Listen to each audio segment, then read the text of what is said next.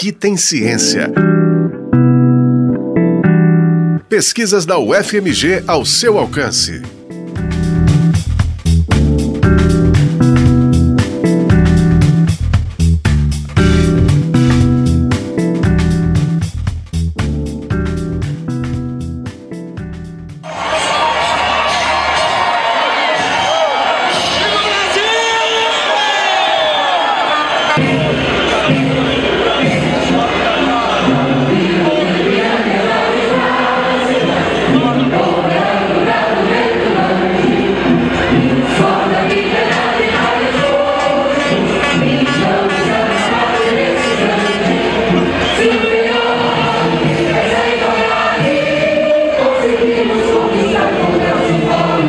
Esse trecho é de um protesto de março de 2016 em São Paulo e é parte de uma onda de manifestações que varreram o país nos últimos anos.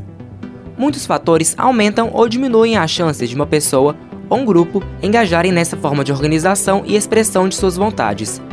Um desses fatores é a maneira como grupos com pautas diferentes interagem entre si e o nível de tolerância ou intolerância entre eles.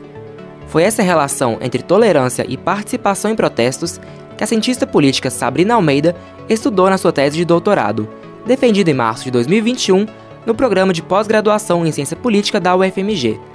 A Sabrina explica esses conceitos para a gente. Eu trabalho com a intolerância política, que implica, na verdade, uma disposição ou não para se permitir expressões políticas a grupos ou a ideias que normalmente determinados grupos ou sujeitos rechaçam ou se opõem ou desgostam né, dos grupos ou de suas agendas por alguma razão. Então, até que ponto esses grupos aos quais as pessoas dirigem desafeto, né, desafeição, que é o termo que eu utilizo mais ao longo da tese, em que medida esse desafeto ele permite ou não que as pessoas estejam dispostas a conceder né, direitos políticos a outros grupos. Né? Direitos políticos a gente pode entender como diversas expressões é, de participação política, né? voto, manifestações públicas, é, concorrência a cargos públicos. Um dos pontos centrais da tese, segundo Sabrina, é a discussão sobre quais seriam os custos e efeitos negativos da tolerância e da intolerância para a democracia.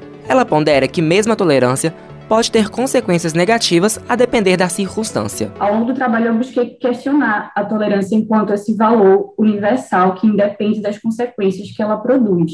Então, por exemplo, né, eu cito muito rapidamente o paradoxo da intolerância, de Karl Popper, que ele considera que a tolerância ilimitada ela leva ao, ao desaparecimento da própria tolerância.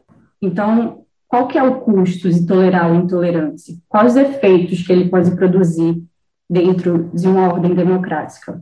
Acho que é um, uma questão interessante para a gente pensar.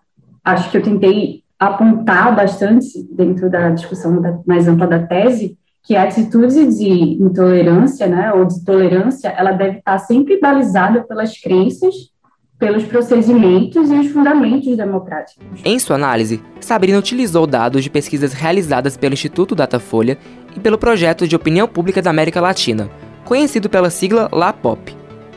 Da pesquisa desenvolvida pelo LAPOP em 2016 e 2017, Sabrina analisou os grupos de pessoas que desgostam de quem defendia o regime militar, pessoas que desgostavam de comunistas, pessoas que desgostavam de quem era a favor do direito ao aborto e partidários do PT e do PSDB. Além disso, o survey também questionava quais direitos políticos o respondente estava disposto a conceder ou não aos grupos que ele menos gostava.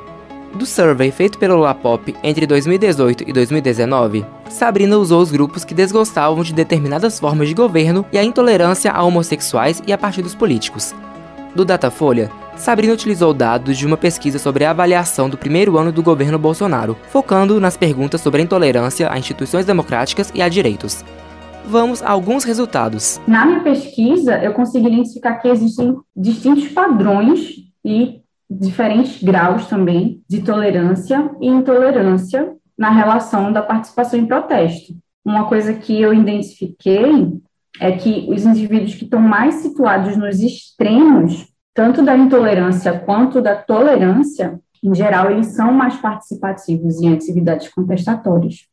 As orientações e preferências democráticas dos grupos, elas afetam o grau de intolerância e dessa maneira também a participação em protesto. Então, em geral, quanto mais orientados por preferências democráticas, mais tolerantes e mais participativos são os indivíduos e seus grupos. Sabrina Almeida foi orientada pelo professor Mário Fux, coordenador do Centro de Comportamento Político, o SECOMP, da UFMG, e sua tese contou com financiamento da CAPES. Atualmente, Sabrina é pesquisadora na Diretoria de Análise de Políticas Públicas da Fundação Getúlio Vargas e pretende continuar com a agenda de pesquisa em comportamento político. Esse foi o Aqui Tem Ciência, programa semanal sobre as pesquisas realizadas na Universidade Federal de Minas Gerais, exemplos de como a ciência é importante para a nossa vida. Esta edição teve a apresentação de Igor Costa e produção de Joab Andrade, com edição de Paulo Alckmin, trabalhos técnicos de Cláudio Zazá. A coordenação interina de jornalismo da Rádio FMG Educativa é de Aliciane Gonçalves e coordenação de programação de Luísa Glória. Usamos áudios da Agência Brasil.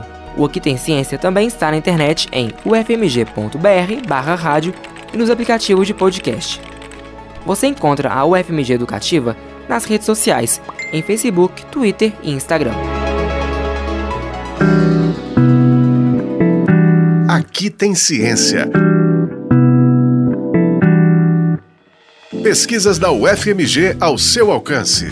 Uma produção do Núcleo de Jornalismo da Rádio UFMG Educativa.